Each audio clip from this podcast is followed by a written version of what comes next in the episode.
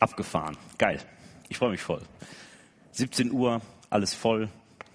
Schöne, nette Leute und vor allem besondere Leute, weil äh, ich weiß nicht, wer von euch war vor drei Wochen war das, glaube ich, als der Markus gepredigt hat und hier so einen Special Guest vorne hatte. Wer war alles da bei dem Satt? Also da war jemand da, der war blind und hat ein Zeugnis gegeben. Den Namen habe ich vergessen. Johannes, so ist es, da sitzt er auch. Hi Johannes. Und äh, der Markus, der hat ja ziemlich dick aufgefahren. Ja? Also der hat da einen Special Guest mitgebracht. Habe ich gedacht, naja, was der Markus kann, das kann ich schon lange. Ja? Also wir haben heute auch einen Special Guest unter uns, jemand, der ganz besonders ist. Und das ist schon ziemlich krass. Ich freue mich da voll drauf. Ihr müsst euch leider noch ein bisschen gedulden. Der kommt an einer anderen Stelle. Das ist jemand, der von Gott einfach total begabt worden ist und dem Gott ganz viel aufs Herz gelegt hat. Jemand, mit dem Gott diese Welt verändern kann. Das ist eine krasse Person. Wie gesagt, Spannung bleibt. Wir steigen ein in den Bibeltext. Wir sind immer noch bei Lukas. Wenn ihr keine Bibel dabei habt, ich hab, bin heute völlig oldschool, äh, so ohne Beamer und sowas. Also wenn ihr noch eine Bibel wollt, vorne auf den Tischen liegen Leihbibeln, die könnt ihr euch holen, da könnt ihr mitlesen. Ansonsten lese ich euch das gerne vor. Das ist Lukas Kapitel 19, die Verse 11 bis 27. Da geht es auch um Leute, die etwas anvertraut bekommen haben. Also ich lese uns aus Lukas 19, die Verse 11 bis 27. Jesus fuhr mit einem Gleichnis fort. Weil er so nahe vor Jerusalem war, meinten seine Zuhörer nämlich, der Anbruch des Reiches Gottes stehe unmittelbar bevor. Er sagte, ein Mann aus vornehmer Familie reiste in ein fernes Land, um sich dort zum König über ein eigenes Land einsetzen zu lassen und dann zurückzukehren. Vor der Abreise rief er zehn seiner Diener zu sich und gab ihnen Geld, jedem ein Pfund. Arbeitet damit, bis ich wiederkomme, sagte er. Doch die Bürger des Landes hassten ihn.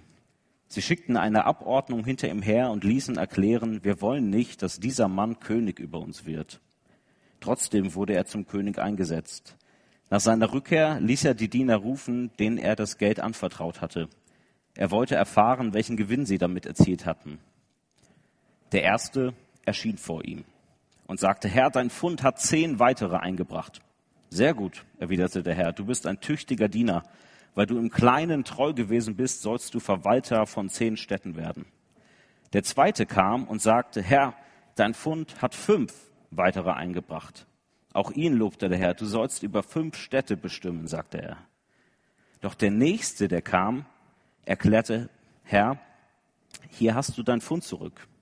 Ich habe es in einem Tuch aufbewahrt, ich hatte nämlich Angst vor dir, weil du ein strenger Mann bist. Du forderst Gewinn, wo du nicht angelegt hast und erntest, wo du nicht gesät hast. Sein Herr entgegnete ihm, mit deinen eigenen Worten sprichst du dir das Urteil, du böser Mensch. Du hast also gewusst, dass ich ein strenger Mann bin, dass ich Gewinn fordere, wo ich nichts angelegt habe und ernte, wo ich nicht säte. Warum hast du mein Geld dann nicht wenigstens auf die Bank gebracht? Dann hätte ich bei meiner Rückkehr mit Zinsen es zurückfördern können. Und er wandte sich zu den Umstehenden und sagte, nimmt ihm das Pfund weg und gebt es dem, der die zehn Pfunde hat. Aber Herr, wandten sie ein, der hat doch schon zehn. Ich sage euch, erwiderte er, jedem, der hat, wird gegeben, wer aber nicht hat, dem wird auch das genommen werden, was er hat.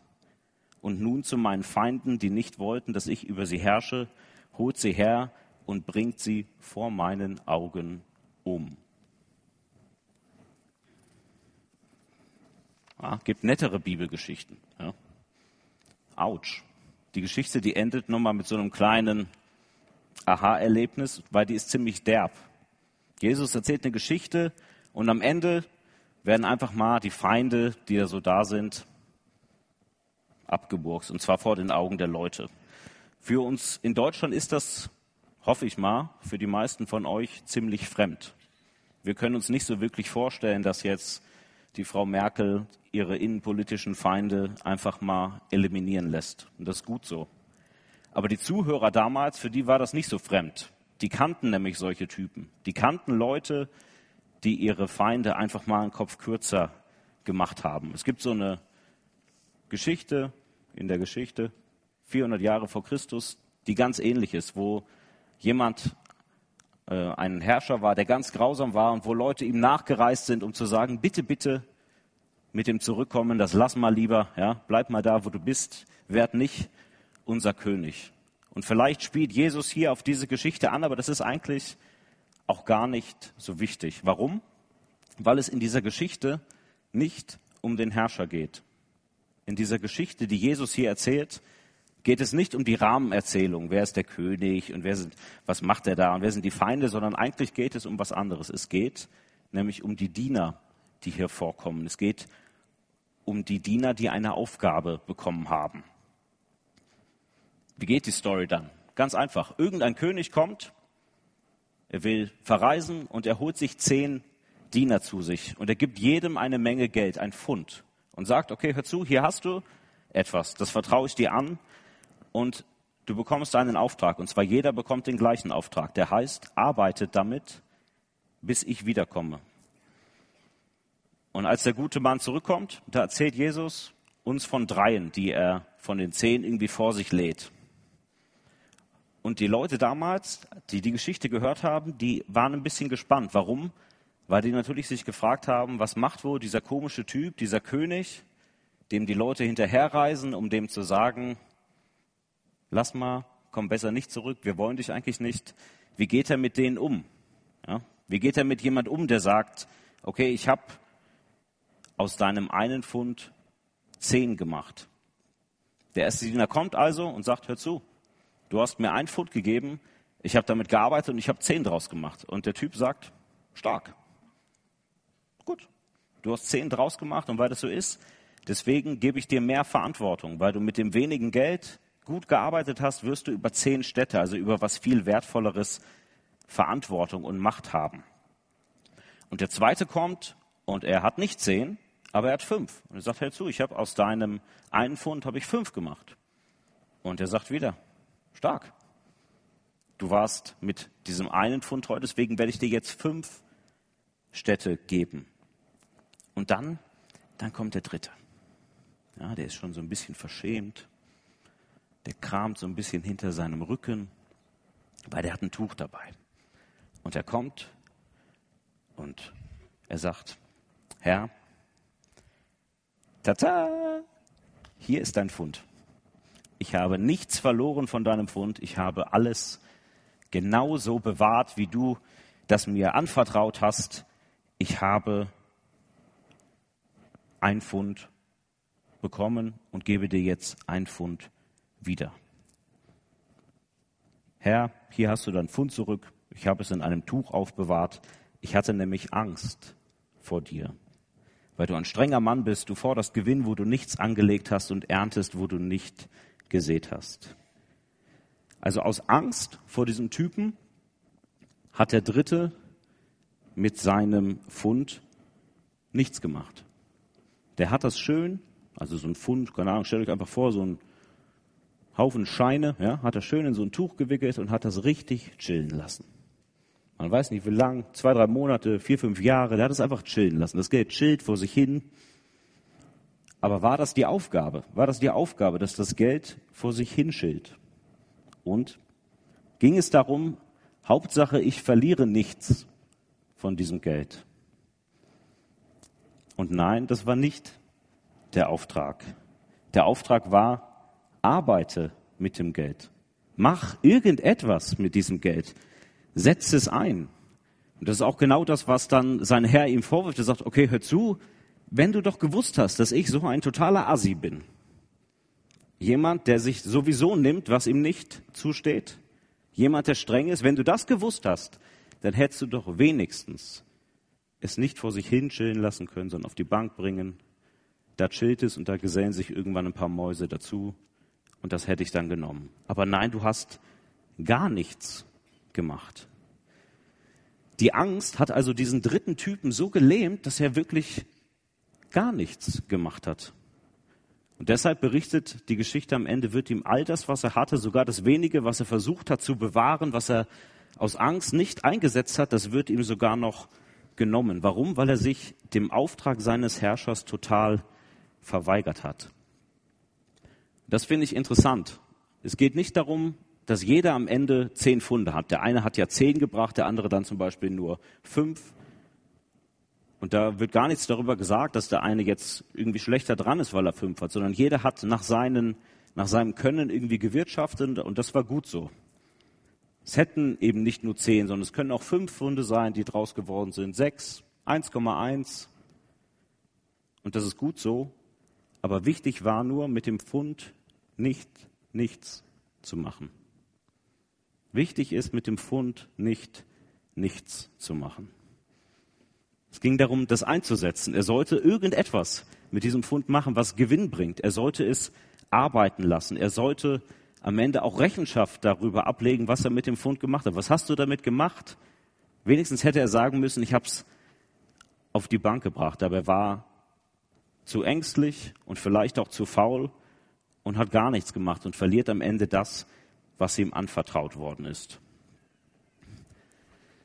Die Leute, die damals die Geschichte gehört haben, und ich denke, einige von euch tun das auch, die wissen, dass Jesus nicht nur Stories erzählt nette Geschichten über ein paar Leute, die Geld chillen lassen, sondern er erzählt Geschichten von Gott. Er erzählt Geschichten, die dazu helfen, dass wir und dass die Leute damals etwas verstehen von dem, was Gott für ihr Leben meint, was Gott für ihr Leben will, was, wie Gott handelt mit uns. Also was will diese Geschichte eigentlich über Gott aussagen? Was will sie aussagen darüber, wie Gott mit uns umgeht? Ist etwa dieser komische Typ, dieser Tyrann, soll der Gott darstellen? So wie der mit den Leuten umgeht? Nein, das soll er nicht. Gott ist kein, also das ist mir wichtig, dass ihr das mitnehmt heute, Gott ist kein verkappter Herrscher, der irgendwie ein Aggressionsproblem hat und seine Feinde vor sich niedermachen lässt. Wenn wir weiterlesen werden in den nächsten Wochen im Lukas-Evangelium, da werden wir sehen, Gott ist kein König, der seine Feinde vor sich niedermachen lässt, sondern Gott ist ein König, der sich selbst niedermacht und niedermachen lässt für seine Feinde. Jesus ist jemand, der für seine Feinde am Kreuz stirbt. Er macht eigentlich genau das Gegenteil von diesem König hier. Das heißt, Gott ist ganz anders als dieser Herrscher, als dieser König in dieser Geschichte. Aber trotzdem sind zwei Dinge an dieser Geschichte gleich und sie gelten auch noch für uns heute. Was ist das Erste? Das Erste ist, Gott hat jedem Menschen, genauso wie diese Diener etwas bekommen haben, hat auch Gott dir und mir etwas anvertraut. Genauso wie die Diener was bekommen haben, mit dem sie arbeiten sollten, mit dem sie irgendwie wirtschaften sollten, genauso hat Gott uns Gaben und Fähigkeiten gegeben, die wir einsetzen sollen. Und wir sollen sie einsetzen für die Dinge, die Gott wichtig sind. Das nennt die Bibel auch für das Reich Gottes, für die Dinge, die bei Gott zählen. Und das ist auch genau das, warum Jesus die Geschichte erzählt. Wenn ihr nochmal in Vers 11 guckt, wenn ihr eine Bibel dabei habt, da steht, Jesus fuhr mit einem Gleichnis fort. Weil er so nahe vor Jerusalem war, meinten seine Zuhörer nämlich, der Anbruch des Reiches Gottes stehe unmittelbar bevor. Das heißt, die Leute haben gedacht, okay, Jesus, der geht jetzt los, Jericho, Jerusalem, das sind so ein paar Meter, und dann kommt das Reich Gottes in zehn Minuten. Dann ist das da. Wenn Jesus einzieht in Jerusalem, wenn der Messias einzieht in die Hauptstadt, dann ist das da.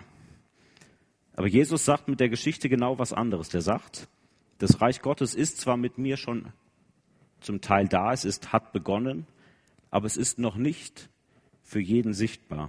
Und es kommt auch nicht in zehn Minuten, sondern jetzt kommt eine Zeit, in der es den Menschen auch anvertraut wird, sich für Gottes, für Gottes Anliegen einzusetzen. Also die Leute denken, gleich geht's los, zehn Minuten noch, dann ist Reich Gottes da und Jesus sagt, ich erzähle euch mal eine Geschichte von Leuten, die das verpennen, dass es eine Zeit gibt, wo man sich selbst einsetzen muss. Das heißt, Jesus sagt mit dieser Geschichte, hör zu, Gott ist aktiv. Gott will, dass sein guter Wille auf dieser Erde geschieht. Und jetzt kommt's, es kommt eine Zeit nach meiner Auferstehung, in der ist Gott auf jeden Fall auf dieser Erde aktiv. Da wird Gottes Wille auf dieser Erde getan, Und zwar durch dich. Mit dir. Auch von Gott alleine, aber auch durch uns. Jesus sagt mal zu seinen Jüngern, wer in mir bleibt und ich in ihm, der bringt viel Frucht. Und das meint es, die Dinge zu tun, die Gott in uns hineingelegt hat. Das, was Gott in uns hineingelegt hat, so einzusetzen, so reifen zu lassen, da so dran zu arbeiten, dass das etwas Gutes bewirkt, dass es Frucht bringt. Das ist also das Erste. Das ist das Gleiche oder das ist ähnlich wie bei den Dienern damals. Die haben auch was bekommen und genauso haben wir was bekommen. Was ist auch noch ähnlich? Ähnlich ist, dass die Diener damals eine Verantwortung bekommen haben für die Sachen, die sie da übergeben bekommen haben. Die mussten, man nennt das so schön juristisch, Rechenschaft ablegen. Also weiß nicht, wie euch das geht. Wir können ja mal ein Stimmungsbild machen. Wer findet den Begriff Rechenschaft ablegen positiv? Wer findet das cool? Mhm, keiner, okay. Äh, wer findet es so mittelmäßig? Wer denkt, na ja, das kann man schon mal machen, aber so richtig gut ist es nicht. So richtig nett. Mhm. Wer findet es eher negativ, wo er sagt, boah, Rechenschaft ablegen ist, also, einer traut sich, ja. Also ich weiß nicht, wie euch das geht. Wenn ich höre, du musst Rechenschaft ablegen, dann ist das für mich kein positiver Begriff. Das macht mir Angst. Irgendwie, ich muss jetzt äh, noch eine Steuererklärung machen fürs Finanzamt. Sollte jeder machen. Auch ordentlich, ja. Aber das macht mir irgendwie schon Angst. Bin ich so der ordentlichste Typ, ja. Hinter habe ich da irgendwas vergessen und dann äh, rufen die mich an oder was auch immer wenn man Rechenschaft ablegen muss, dann kann das auch sein, dass das so einen Druck ausübt. Und ich denke, wir hören Rechenschaft auch von Gott her oft negativ, dass wir sagen, boah, jetzt müssen wir Rechenschaft ablegen. Aber eigentlich ist das was total Gutes. Warum ist das so? Weil wenn Gott uns etwas zutraut, uns etwas anvertraut, uns etwas schenkt, wenn Gott uns fähig macht, seinen Willen auf dieser Erde zu tun, dann darf er uns auch fragen, ob wir das getan haben und was wir mit den Geschenken, die er uns gegeben hat, gemacht haben. Wir haben eine Verantwortung vor Gott und wir dürfen auch ihm Rechenschaft ablegen, weil wir ihm nicht egal sind. Ich sehe irgendwie heute um 17 Uhr habe ich das Gefühl, es sind auch ein paar ältere Leute unter uns, die vielleicht schon Eltern sind. Ja. Wenn zum Beispiel euer Kind mal samstagsabends um zwei Uhr, drei Uhr, vier Uhr immer noch nicht im Bett liegt, ja, dann rufe ich doch mal an, ja. Wo ist das Kind? Wo bleibt das? Ja, vielleicht passt das dem Kind nicht, dass jemand nachfragt. Vielleicht passt das nicht, dass es dann Rechenschaft ablegen muss. Ja, ich habe meinen Bus verpasst oder was auch immer. Aber trotzdem, vielleicht nervt das als Jugendlicher, dass Eltern immer nachfragen, wie es einem geht. Aber eigentlich ist das was total Positives. Das heißt, du gehst deinen Eltern nicht am Arsch vorbei. Du bist deinen Eltern wichtig. Du bist denen so wichtig, dass die bis vier Uhr nachts wach bleiben und dir hinterher telefonieren. Und so ist das mit Gott eben auch, weil wir Gott wichtig sind und weil er ein Interesse an uns hat und weil er uns begabt hat, weil er uns fähig macht. Deswegen will er auch und darf er auch von uns wissen, was wir eigentlich mit den Sachen gemacht haben, die er uns gesagt hat. Weil Dinge in unserem Leben nicht egal sind. Es ist nicht egal zum Beispiel, ob du mit deinen Händen jemand aufhilfst oder ob du ihm die Zähne rausprügelst. Es ist nicht egal, ob du mit deinem Fußballtalent auf dem Ego-Trip bist oder ob du in deinem Verein deinen Mitspielern irgendwie hilfst, sie förderst, motivierst. Es ist nicht egal, ob du deine Sprachbegabung nutzt, um deinen Mitschülern französische Schimpfwörter hinterherzuzischen oder ob du ihm Nachhilfe gibst. Es ist nicht egal, ob du in der Nachtschicht deinen Kollegen zusammenscheißt, weil er zum dritten Mal den gleichen Fehler an der gleichen Maschine gemacht hat, oder ob du ihm hilfst, diese Maschine richtig zu bedienen. Das heißt, Dinge sind nicht egal. Gott, bist du nicht egal, bin ich nicht egal, Gott ist es nicht egal, was wir mit den Dingen machen, die er uns anvertraut hat, sondern die Dinge, die er uns anvertraut hat, die haben ein Ziel. Und dieses Ziel heißt, dass sie Gott und dass sie Menschen dienen. Alle Sachen, die Gott in unser Leben reingebracht hat, die sollen diesem Ziel dienen. Die haben eine Bestimmung. Die sollen wir dafür einsetzen, dass sie Gott und unseren Mitmenschen dienen. Und der dritte Diener hier in unserer Geschichte, der steht genau für den Worst Case, der steht für den Epic Fail. Ja? Also auf, auf Facebook ist ja zurzeit alles Epic Fail. Ja? Irgendjemand schreibt eine falsche SMS, da wird schon Epic Fail und was weiß ich, irgendjemand ist die Hose runtergerutscht, Epic Fail. Ja? Also alles wird unter dieser äh, Überschrift Epic Fail gepackt, aber Epic Fail heißt ja nichts wie ein der größte Fehler, den du dir überhaupt vorstellen kannst. Das Größte, was überhaupt schiefgehen kann. Und das ist wirklich ein Epic Fail.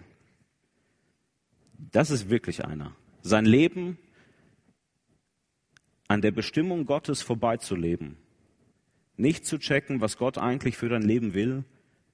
Und irgendwann zu merken, Mist, ich habe eigentlich an dem, was ich sein sollte, was ich machen sollte, wie ich mich entfalten durfte, das habe ich überhaupt nicht gereilt. Ich habe daran vorbeigelebt. Das ist Epic Fail. Und das ist auch, was die Bibel Sünde nennt. Die Bibel nennt das Sünde, wo wir an der Zielvorstellung Gottes vorbeileben, wo wir nicht die Bestimmung Gottes finden, wo wir nicht in die Bestimmung Gottes leben können. Das ist fatal. Es ist fatal, wenn in diesem Raum, wenn heute hier Menschen sitzen, die dazu bestimmt sind, den Hunger dieser Welt zu bekämpfen, als Missionar, als Entwicklungshelfer, als Sekretärin irgendwo in Deutschland und sie ihre Bestimmung nicht finden. Und es nicht geschieht, weil Leute das nicht wahrnehmen. Es ist fatal, in einer Stadt zu leben. Ich weiß nicht, wer von euch kommt aus Dillenburg? Oh Mann, das gibt's nicht. Gut, dann äh, sind es leider nur fünf Leute, die das jetzt hören müssen. Es ist fatal, in einer Stadt zu leben, wo Leute Potenzial haben, dieser Stadt wieder auf die Beine helfen zu können, ihrem nicht gerade rosigen kulturellen Leben. Und es passiert nicht. Leute setzen sich nicht ein für das Wohl der Stadt. Leute suchen nicht der Stadt Bestes. Hört das dann für Haiger und Herborn, wo auch immer ihr herkommt. Das ist ein Epic Fail, wenn Gott Dinge bestimmt hat, die auf dieser Welt passieren sollen, so wie wir das im Vater unser beten. Dein Wille geschehe im Himmel wie auf Erden. Und Gott will, dass Dinge geschehen, aber wir verstehen das nicht und tun diese Dinge nicht. Das ist schlecht. Was ist der Grund, warum der Diener hier in der Geschichte von Jesus das nicht tut? Der Grund ist, er ist gelähmt, weil er Angst hat. Er hat irgendwie Wahrscheinlich auch zu Recht, weil der Typ nicht so, so nett war, aber er hat Angst. Und diese Angst hat ihn gelähmt. Hilfe, ich mache irgendwas, am Ende verliere ich noch das eine Pfund, dann mache ich lieber gar nichts, wicke das ein und gib ihm das zurück. Und Angst hat so eine Tendenz, immer wenn du von Angst bestimmt bist, dann tust du Dinge, die völlig übertrieben sind. Ja? Also Frauen schreien vor Spinnen, ich hasse Schlangen, also wenn ihr hier eine Schlange hättet, ich würde auch schreien. Immer wenn wir richtig Angst haben, dann tun wir Dinge, die sind übertrieben. Hier ist der Diener übertrieben, gelähmt, aber ich glaube für viele Christen und auch wenn du selber sagst, ich bin mit Jesus unterwegs, dann ist es vielleicht auch in deinem Leben übertrieben, aber es ist vielleicht übertrieben viel Arbeit. Du machst vielleicht genau das Gegenteil von diesem Diener. Der Diener, der hat alles vergraben. Aber vielleicht bist du auch einer, der sagt, ja, ich, ich versuche so viele Aufgaben wie möglich zu machen. Ja. Ich spiele in sechs Bands gleichzeitig, alle Instrumente. Ja. Ich, äh, ich versuche Gott mit all dem, was ich habe, die Ehre zu geben. Ich mache Jungschar, Teenkreis, Jugend. Ich mache den Begrüßungsdienst. Ich predige. Ich höre mir alle Kassetten von Markus Wesch an, was auch immer. Ja. Ich glaube, das gibt es. Wir, manchmal sind wir aus Angst, Gott nicht zu genügen, tappen wir in diese Falle und auch Christen, die verstehen nicht, dass es ja eigentlich reicht, dass wir das, was Gott uns geschenkt hat, das sollen wir einsetzen. Und damit sollen wir richtig wuchern. Also hol so viel damit raus, wie geht, aber bitte nur mit dem, was dir anvertraut ist. Das ist sozusagen die gute Nachricht in dieser, in dieser Geschichte. Ja, es wird nur das gefordert, was du vorher auch geschenkt bekommen hast. Das heißt, Gott fordert nicht von dir Rechenschaft über irgendwas, was du nicht kannst. So nach dem Motto, warum hast du nicht Lobpreis gemacht und du sagst, ich kann nur MP3-Player spielen. Ja? Manche Dinge können wir einfach nicht und Gott wird nicht sagen, das musst du aber einsetzen und so muss das sein und am Ende muss alles gleich sein. Nein, es geht darum zu entdecken, was hat Gott in dich reingelegt? Wo sind Sachen, die Gott dir gegeben hat? Und die musst du erkennen, die sollst du erkennen und die darfst du mutig einsetzen. Ich habe mal ein FSJ gemacht, das gibt es, glaube ich, nicht mehr so häufig, das heißt heute irgendwie anders. Damals hieß das noch freiwilliges soziales Jahr. Und äh, da habe ich in so einer Kirchengemeinde, durfte ich Jugendreferent sein, das war sehr schön. Und jemand hat mich eingeladen zum Tennisspielen. Tennis cool, ne? Und dann sagt er, kannst du Tennis spielen? Ich sage, dreimal gespielt, ich bin gut. Ja? Gut, hat er mich mitgenommen. Hat mich ein Jahr lang auf den Tenniscourt geschleift und hat mich nie auch nur einen Satz gewinnen lassen. Also ich habe ein Jahr lang gespielt, Tennis, immer verloren, verloren, verloren. Und langsam dämmerte es mir, hm, vielleicht kann ich doch kein Tennis. Ja, das ist eine gute Erkenntnis. Du kannst nicht alles. Das steckt da auch mit drin. Wenn Jesus erzählt die Geschichte nochmal von diesen Funden, von diesen Geldern, und da wird auch berichtet, dass die Knechte unterschiedlich viele Talente haben. Du hast eben nicht jedes Talent. Das ist eine gute Erkenntnis. Du bist nicht für jede Not und für jede Aufgabe in deiner Gemeinde, in der Gesellschaft, in der Welt, bist du verantwortlich. Aber es gibt eine Aufgabe, die Gott dir geben wird. Vielleicht sogar mehrere. Aber die gibt es. Aber du bist nicht für alles verantwortlich, sondern du hast deine Gaben und es geht darum, dass du rausfindest, wo will dich Gott in dieser Aufgabe, die zu deiner Gabe passt, zum Segen setzen. Und da hilft es, dass wir verstehen, dass Gott ganz anders ist als dieser Herrscher hier in diesem Gleichnis. Der war wirklich nicht nett. Ja, und wenn schon so sozusagen jemand wie dieser dritte Diener eigentlich hätte rein müssen, sogar bei jemand, der nicht nett ist, ja, dann hätte man es wenigstens noch auf die Bank bringen können. Aber bei Gott können wir doch ganz anders umgehen. Jemand, der uns lieb hat, jemand, bei dem wir auch Fehler machen dürfen, der uns verzeiht, jemand, der uns nicht den Kopf abreißt, wenn wir auch mal uns an der falschen Stelle investiert haben oder auch mal ein bisschen über die Stränge schlagen, jemand, der unser guter Hirte ist. Das ist der beste Platz, das ist der, der beste Typ, dem wir unsere Gaben und all das, was uns irgendwie beschäftigt, geben können. Und damit will ich auch irgendwie jetzt enden, weil dieser dritte Typ, der steht für einen Epic Fail, aber es geht heute nicht um den Epic Fail, sondern es geht eigentlich auch um die anderen beiden Typen. Es geht um Leute, die das, was Gott ihnen gegeben hat, mutig eingesetzt haben. Es geht also auch anders als bei diesem dritten. Und wir kommen jetzt zu meinem Gast. Ich möchte euch mit dem bekannt machen. Ich denke, viele von euch kennen den. Fast, fast jeder kennt ihn, würde ich sagen.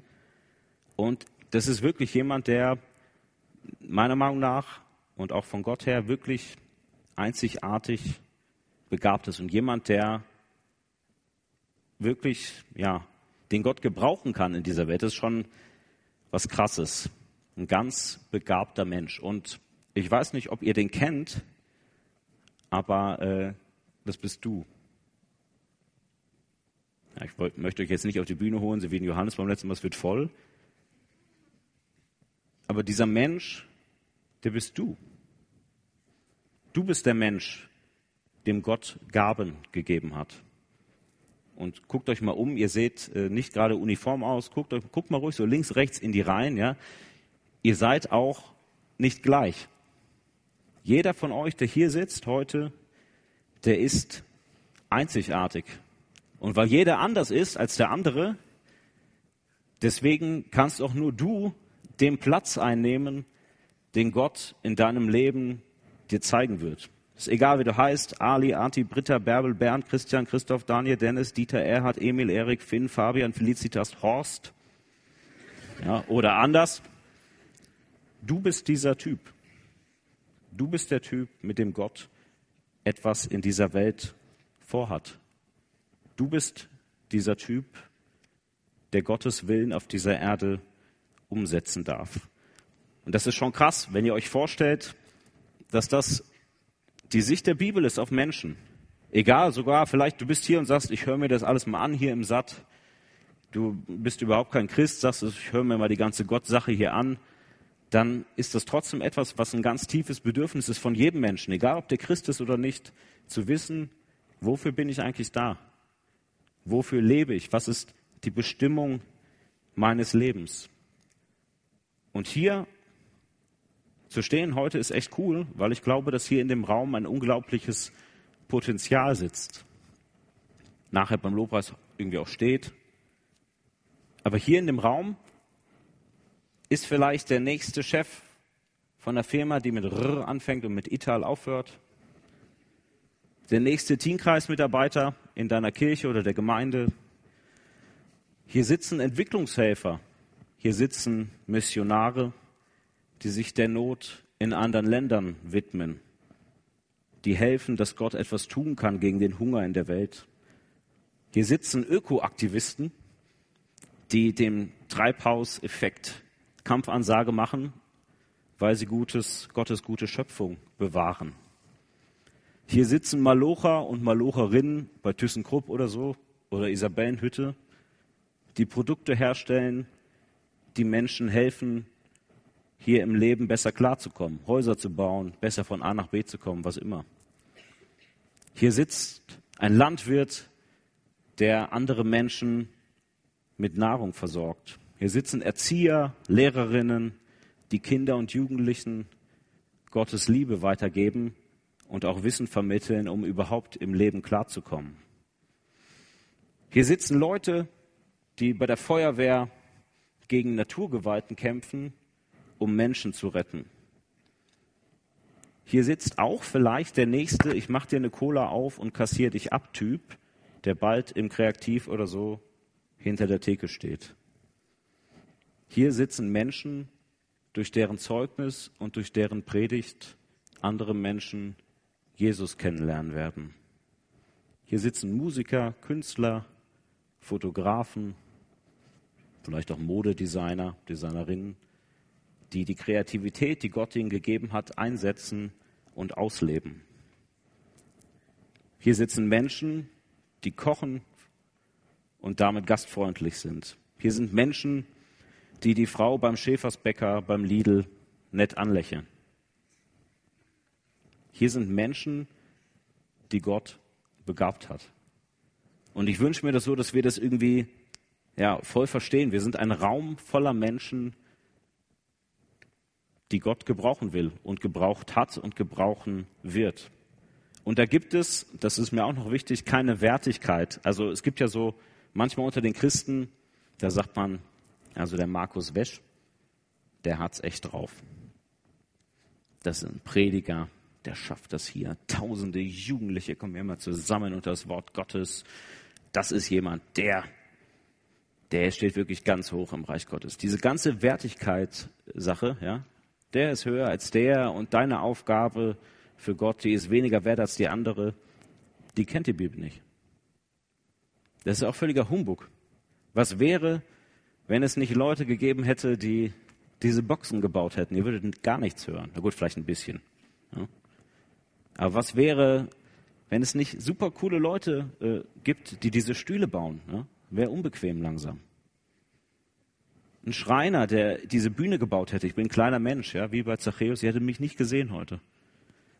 Versteht ihr? Alles, alles passt irgendwie zusammen in Gottes Reich. Da hat jeder seinen Platz, egal was du, was du bist und egal was du, was du machst. Das Reich Gottes, das ist nicht nur Gemeinde. Das ist auf jeden Fall in, in der Gemeinde, aber es ist auch darüber hinaus. Das ist an deinem Arbeitsplatz. Das ist in der Gesellschaft. Das ist dort, wo du bist. Und deswegen ist mir das wichtig, dass ihr irgendwie, auch wenn ihr vielleicht überlegt, was, was will ich mal werden später, ja, seid ja einige von euch noch jung, dann seid euch im Klaren darüber, dass nicht nur Missionare oder Pastoren berufen werden müssen. Egal, was du später mal machst, ob du Lehrerin wirst, ob du Schreiner wirst, ob du Profifußballer wirst, es sollte der Platz sein, wo Gott dich zum Segen setzt für andere Menschen. Du musst dir nur die Frage stellen, ist die Tätigkeit, die ich da ausüben werde, dient die anderen Menschen und dient die Gott? Als Fitnessstudio-Besitzer, als Putzmann, als Hausmann, als Polizist, was auch immer. Das ist die Frage, die du dir stellen darfst. Ist das, was ich da tue, eigentlich im Sinne des Reiches Gottes? Du sitzt jetzt hier und sagst, ah, das ist ja nett, ja. Du hast vielleicht vorne so eine Gabenbrille auf, ja, du guckst jetzt hier so in den Raum rein und du siehst ganz viel, aber ich sag dir, du kennst mich gar nicht. Du kennst mich nicht. Du weißt nicht, wie mein Leben aussieht. Du weißt nicht, mein Leben und meine Gaben, das, was ich kann, das ist ungefähr so spannend wie eine sechsstündige Literaturverfilmung auf Dänisch, nicht in HD, kein Dolby Surround. Langweilig. Ich kann gar nichts. Markus Wesch, der kann diese super coolen Wortspiele. Die Band, die kann Gitarre spielen, was auch immer. Aber ich, ich kann wirklich nichts. Ich habe noch nicht mal einen Schulabschluss. Ich habe vor kurzem ein Video gesehen, vielleicht kennen das manche, ja. Da hat jemand auch keinen Schulabschluss. Aber wisst ihr, was der hat? Style und das Geld. Ja? K1 hat Style und das Geld. Müsst ihr mal googeln, ja. Äh, und ich sage euch, egal, selbst wenn ihr sagt, ich habe noch nicht mal Schulabschluss, ich habe gar nichts, ja, ich habe höchstens Style und das Geld, egal was du hast, ja, auch K1 wird sich mal die Frage stellen lassen müssen, habe ich den Style und das Geld auch für Gott und andere Menschen eingesetzt? Egal was du hast, du hast was. Das sagt die Bibel. Jeder Mensch hat was. Lass dich, hör auf, irgendwie dich zu vergleichen mit anderen, aber sei dir sicher, jeder Mensch hat seine Begabung von Gott. Du wirst und bist einzigartig und deswegen kannst auch nur du diesen Platz einnehmen. Das ist für mich die tiefste Botschaft von diesem Text. Gott kann niemanden auf dieser Welt und wirklich niemanden so einsetzen für sein Reich wie dich. Warum? Weil es niemanden gibt, der so ist wie du. Weil es niemanden gibt, der genau die Eigenschaften hat wie du. Weil es niemanden gibt, der genauso fühlt, genauso sieht, genauso handelt wie du. Und deswegen ist jeder von uns wichtig. Und deswegen ist jedes Fund, was du hast, all das, was Gott dir anvertraut hat, ist super wichtig. Und wir sollten nicht den Fehler machen, das irgendwie in ein Tuch einzuwickeln und da vergammeln zu lassen. Wie geht das konkret weiter? Ich habe drei Möglichkeiten für dich. Vielleicht sagst du, okay, nette Predigt, kenne ich schon alles. Ich weiß schon, was ich kann und ich weiß auch schon, wo ich das leben will und habe auch schon irgendwie meinen Platz, dann sage ich, ab die Luzi. Ja? Mach das. Mach das, was Gott dir gezeigt hat. Setz dich zum Segen oder lass dich zum Segen setzen von Gott für andere Menschen und mach das. Setz dein Fund ein. Vielleicht bist du aber auch der Zweite, der sagt, ja, ich glaube schon, ich weiß, was ich kann, aber so richtig der Platz, wo ich das leben kann, der Ort, wo ich weiß, okay, hier, hier gebraucht mich Gott, den habe ich irgendwie noch nicht gefunden, dann lade ich dich ein, dass du mal mit Gott darüber sprichst. Gleich während dem Lobpreis, dass du sagst, okay, Gott, wo ist eigentlich mein Platz? Dass du auch mit anderen Menschen sprichst, weil die wissen das manchmal besser als wir. Die kennen uns manchmal besser als wir uns selbst. Die können uns sagen, ich glaube, da, das wäre was für dich. Und dann kannst du das einfach ausprobieren, wo Gott dich braucht, in der Familie, in der Gemeinde, in der Gesellschaft oder im Beruf. Vielleicht bist du aber auch Kategorie 3, ohne Schulabschluss und noch nicht mal Style und das Geld, der sagt, ich habe weder den Platz irgendwie, wo ich denke, da kann ich was einsetzen und ich habe auch keine Fähigkeiten. Zumindest sind mir keine bewusst. Und da will ich dich einladen. Ich weiß, es ist noch ein bisschen hin, aber ich will dich einladen, nächste Woche, Sonntag, 15 Uhr, irgendwo hier bei uns in der Gemeinde, dass wir so einen kurzen Workshop machen. Wenn du sagst, okay, das Thema, das finde ich irgendwie gut, ich will mich einsetzen, ich weiß nur noch nicht wo und ich will irgendwie auch klarkriegen, was ich überhaupt kann, damit ich nicht irgendwie tausend Sachen mache und am Ende merke, das war gar nicht meins. Wenn du Bock hast, rauszufinden, was Gott einfach in dein Leben reingelegt hat, dann lade ich dich ein, dass du nächste Woche hier hinkommst und dir mal anderthalb Stunden Zeit nimmst vor dem ersten Satz ähm, dich mit der Frage auseinanderzusetzen. Ich bin dann da und dann vielleicht noch ein paar andere und wir wollen über diese Frage nachdenken. Wie können wir eigentlich rausfinden, was Gott in uns reingelegt hat? Und ja, ich freue mich einfach darauf, dass wir jetzt gleich Gott anbeten in Liedern und dass ich überzeugt davon bin, dass Gott da ist und dass er, egal zu welchen drei Typen du gehörst, dass er dir jetzt auch in der Situation oder auch in den Liedern, die wir singen, das geben wird, was du brauchst und dir auch die Antworten geben wird auf die Fragen, die du hast.